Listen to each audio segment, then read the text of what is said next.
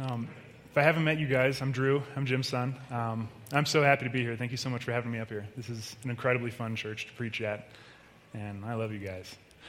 Um, today, I would love to talk about a story that some of you have probably heard uh, a million times. Some of you maybe haven't heard it yet. It's sometimes called the Gospel of the Gospels. Um, before I give you anything else, I'm just going to read it. And so, as I'm reading this story, let it sink in. Pay attention to what the Holy Spirit is kind of bubbling out for you, um, or what hooks you, maybe what stays with you. And this is Luke chapter 15, starting at 11. Then Jesus said, A man had two sons. The younger of them said to his father, Father, give me the share of the estate that will belong to me. So he, de- he divided his assets between them. After a few days, the younger son gathered together all he had and left on a journey to a distant country.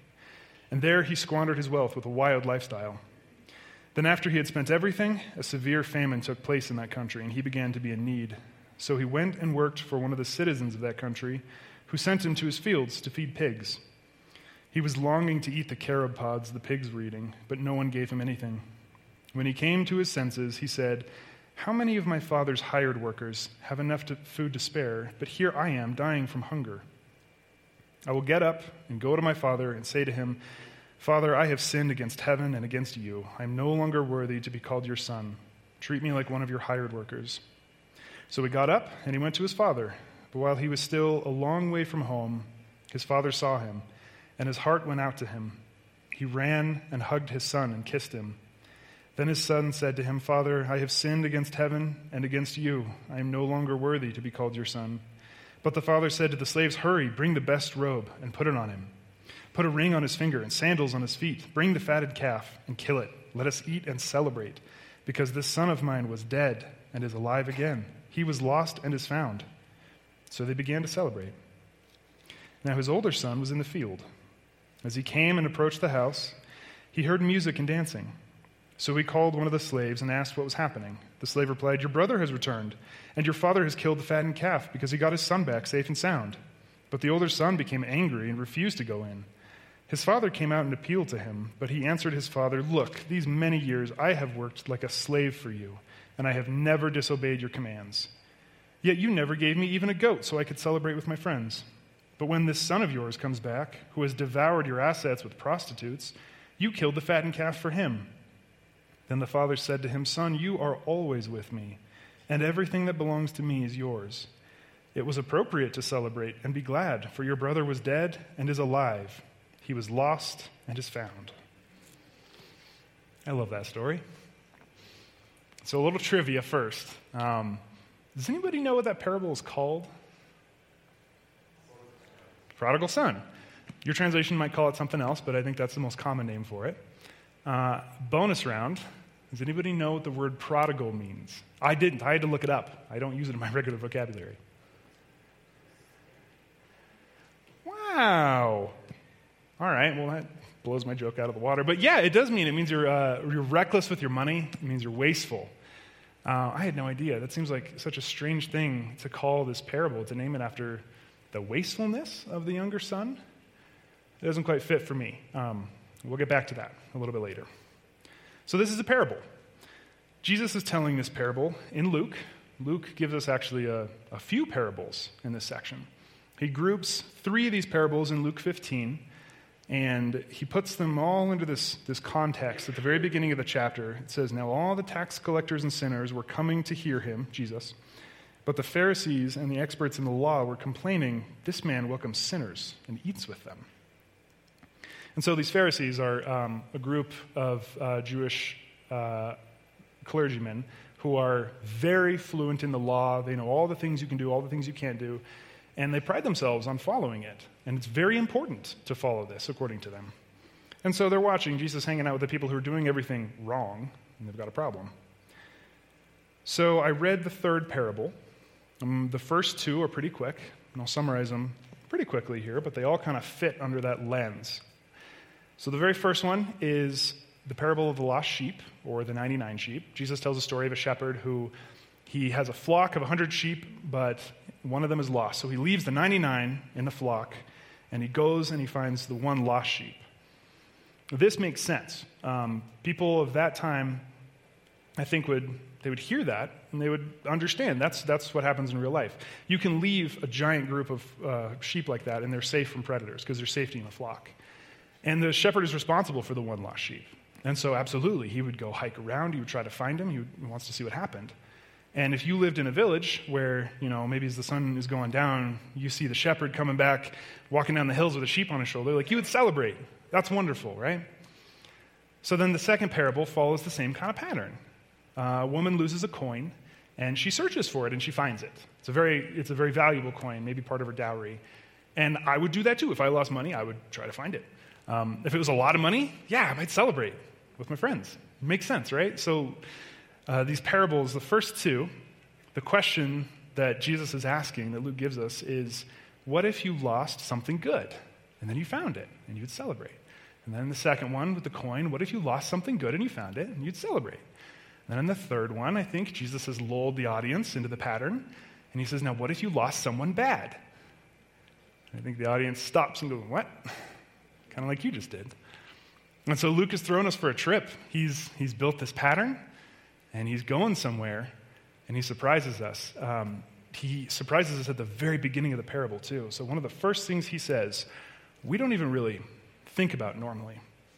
Because in our Western mindset, when the younger son says, Give me my share of the estate, maybe we hear that like, uh, Hey, dad, pay for my college loans. I want to go get a degree. Or, you know, loan me some money so I can go start my own business. You know, we think of it maybe in an entrepreneurial sense.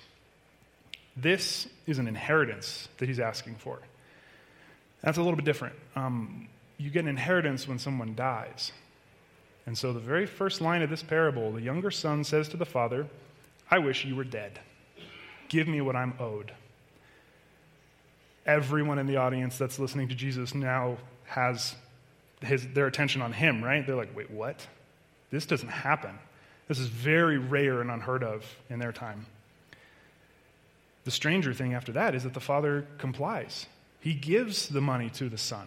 That's strange. He doesn't have to. He could have reprimanded him. There uh, could have gone a million ways. So we know a lot about the younger son. He's arrogant. He's self righteous. He thinks he knows what to do. And we know that the father is generous. He's willing to give the son a chance like this. So, as the parable continues, it says the son squanders all of his wealth, right, on his wild lifestyle. So, this makes it really clear. In the first two parables, it's not the fault of the sheep or the coin that they're lost. A coin can't lose itself. Sheep are unfortunately not very smart animals. They wander off all the time. It's kind of a mean thing that God calls us his sheep, actually, but unimportant. And so it makes it very clear that the younger son, he's at fault. He's made bad choices. And it's his fault that he's out of money now, right? So maybe at this point, the Pharisees in the audience are thinking, oh, yeah, he messed up. And so now to get back in good graces with the father, you know, he's going to have to earn his way back. But the story doesn't stop there. He doesn't just waste his money. He's in a foreign country and a famine strikes. And so imagine a crisis like this. Some of you may have lived through this at the beginning of COVID when everything locked down. We couldn't shop, we couldn't go to most of our jobs, we couldn't fly, you couldn't leave. Imagine if you had just moved to a different country. You have no friends, you have no family, and you're fresh out of money. That is terrifying for us. Let alone 2,000 years ago, such a familial culture, you didn't move away from your family like we do. You lived with your family. You picked up the same trade that your dad did, and you inherit the land that he had. And to be so far away and so foreign, you can tell this guy's in a bad way. And then it gets worse. He's working for uh, probably a Gentile because it says the citizen owns pigs. Pigs are unclean. So for a Jew to even be around a pig is bad news. For a Jew to feed a pig, you're, you're serving this unclean animal. That is as low as it could be. All he wants to eat is the food that they feed the pigs, which is basically like dog food. And nobody will even give him that. So Jesus makes it clear this is as bad as rock bottom as it could be for a Jew. And so at this point, the audience is probably just silent, thinking, where are you going with this? Like, what story is this? And so then in verse 17, he comes to his senses. And he thinks, you know, my dad, would probably take better care of me. And even his servants probably have a better place than I do right now feeding pigs, and I miss my family. And so he begins to turn back to his dad, and he voices, he kind of practices his repentance, and he says, You know what? I'm going to tell him I've sinned against him, I've sinned against heaven, and I don't even deserve my title as son. I'm not his son anymore. I gave that up because I told him I wished he was dead, and now I'm dead to him. And so then he heads back to his father, and it says in 20, while he was still a long way from home, his father saw him, and his heart went out to him. He ran and hugged his son and kissed him. So the father was watching for the son. He's just scanning the horizon, he's just hoping. But it's more than that because his son was dead to him.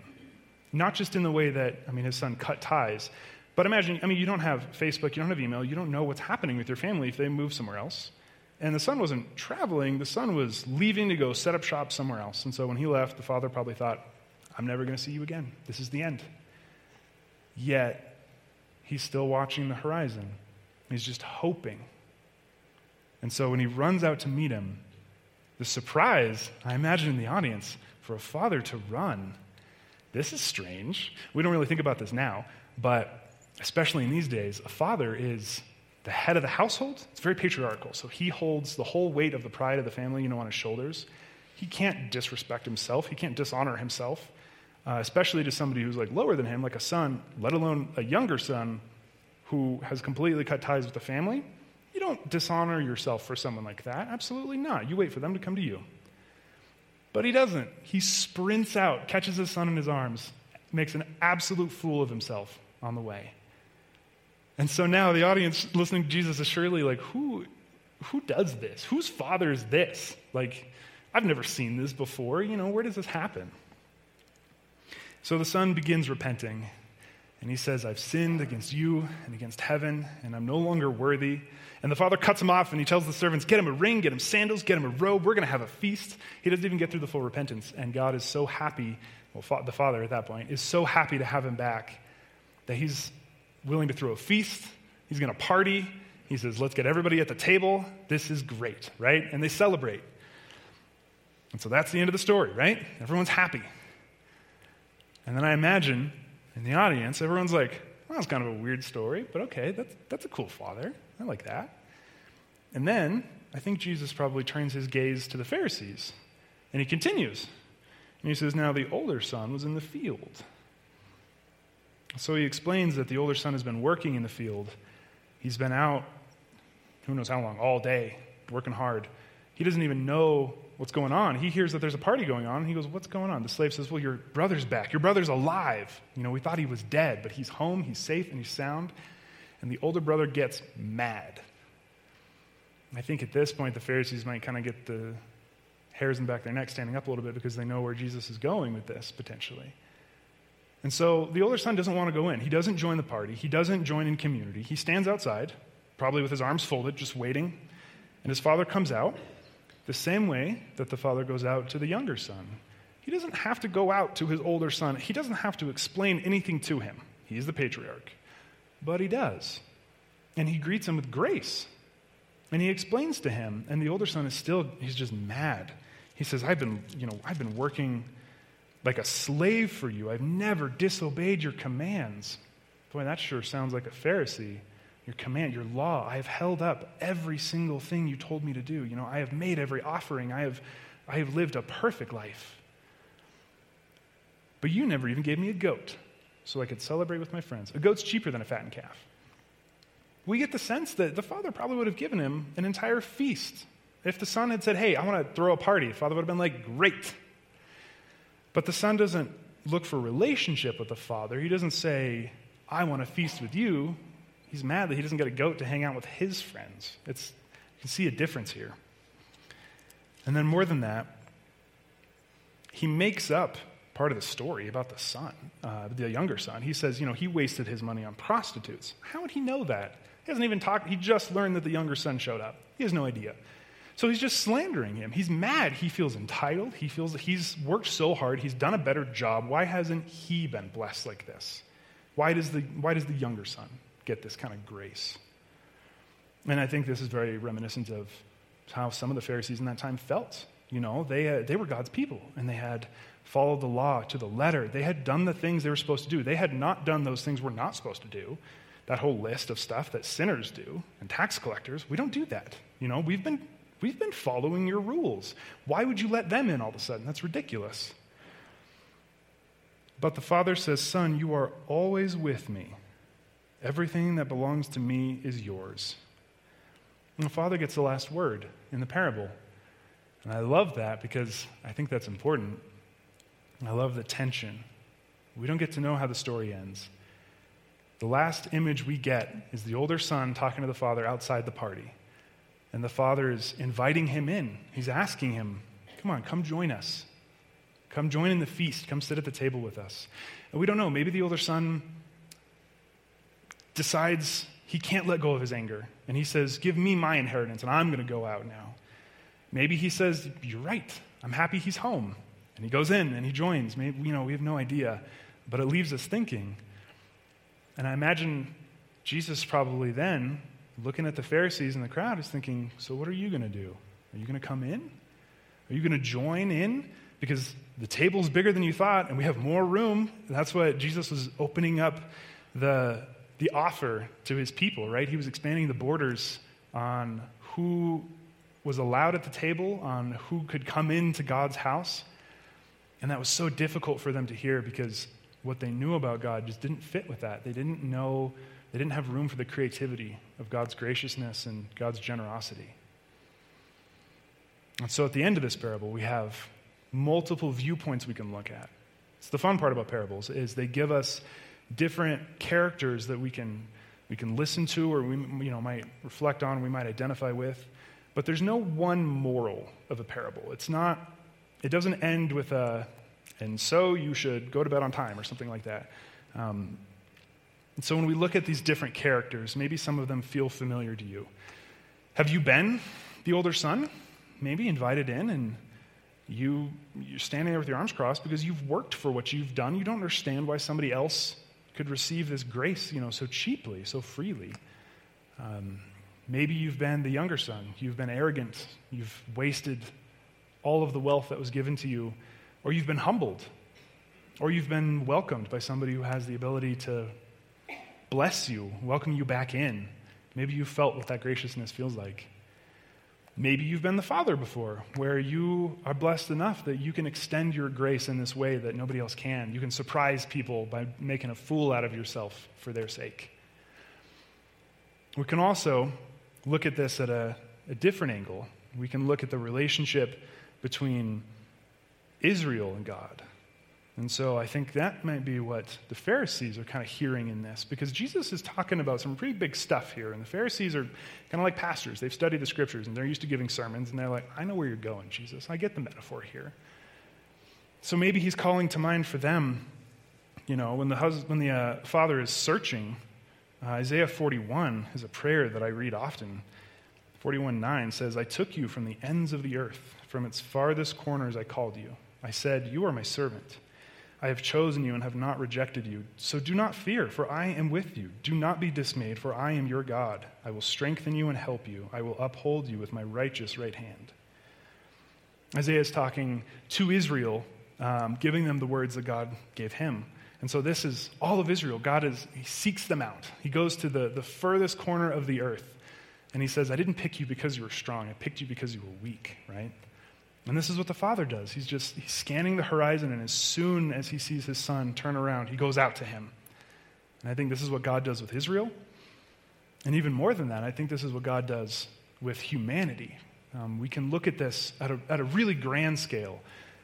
The younger son tells God he wishes, or tells the father he wishes he was dead. That's often what we do. When we try to do things ourselves, we say, No, I don't need you. I know how to do this better. And so God lets us. And he lets us go off. He gives us what we demand tearfully. I think with a lot of sadness in his heart. I mean, he's probably weeping as he watches us go. And he's hoping that we turn back to him. And when we do turn back to him, It is so surprising how fast that repentance works, how quickly He is to accept us back in. We sometimes make these walls that we have to get over, these things we have to do, like the Pharisees are probably doing. You know, this code we have to follow, we got to get everything in order first. And that's just not the case. The father interrupts the younger son in the middle of his repentance, and he's like, Yeah, yeah, yeah, you're back, come on. Like, and it's a wonderful image of God, I think. It reflects in Ezekiel. Um, God says, I, do, I take no delight in the death of the wicked, but that they would turn from their ways and live. God does not enjoy punishing people. I don't think, especially in this case, there is no debt to be paid. There is no punishment. God didn't, the Father doesn't cause this famine or something for the Son. Instead, He's just so happy when the Son is back. And the repentance is so much easier than the Son thought that it would be. So we see this view of humanity and God. And then God poses, well, Jesus poses as he explains this, you know, which side are you on? Are you, maybe, are you, are you the younger son? Have you, have you been lost? Have you gone far away and you've convinced yourself maybe you're too far? Or are you the older son saying, I've been working, I've done everything I'm supposed to do? The beautiful part is that both of them are invited into the feast. Both of them, the Father goes out to and appeals to them and says, Come on, come join us. And so if you identify with certain parts of this, great, wonderful. That's an invitation. All the characters are, are invited into the feast and into the party. I think uh, William Barclay worded this best. He summed up all three of these parables and he said, The love of God can defeat human folly, the seduction of the tempting voices, and even the deliberate rebellion of the heart. And so now I want to return to what do we call this parable? It is such a disservice to call it the prodigal son, the wasteful son. That is not what the parable is about. That's a part of it. That happens in like the first two sentences. Your translations might call it the lost son. That fits a little better. Uh, some say the son that was found. That's even a little better. We're getting closer. Mine says the compassionate father. I think that is the gold heart of this.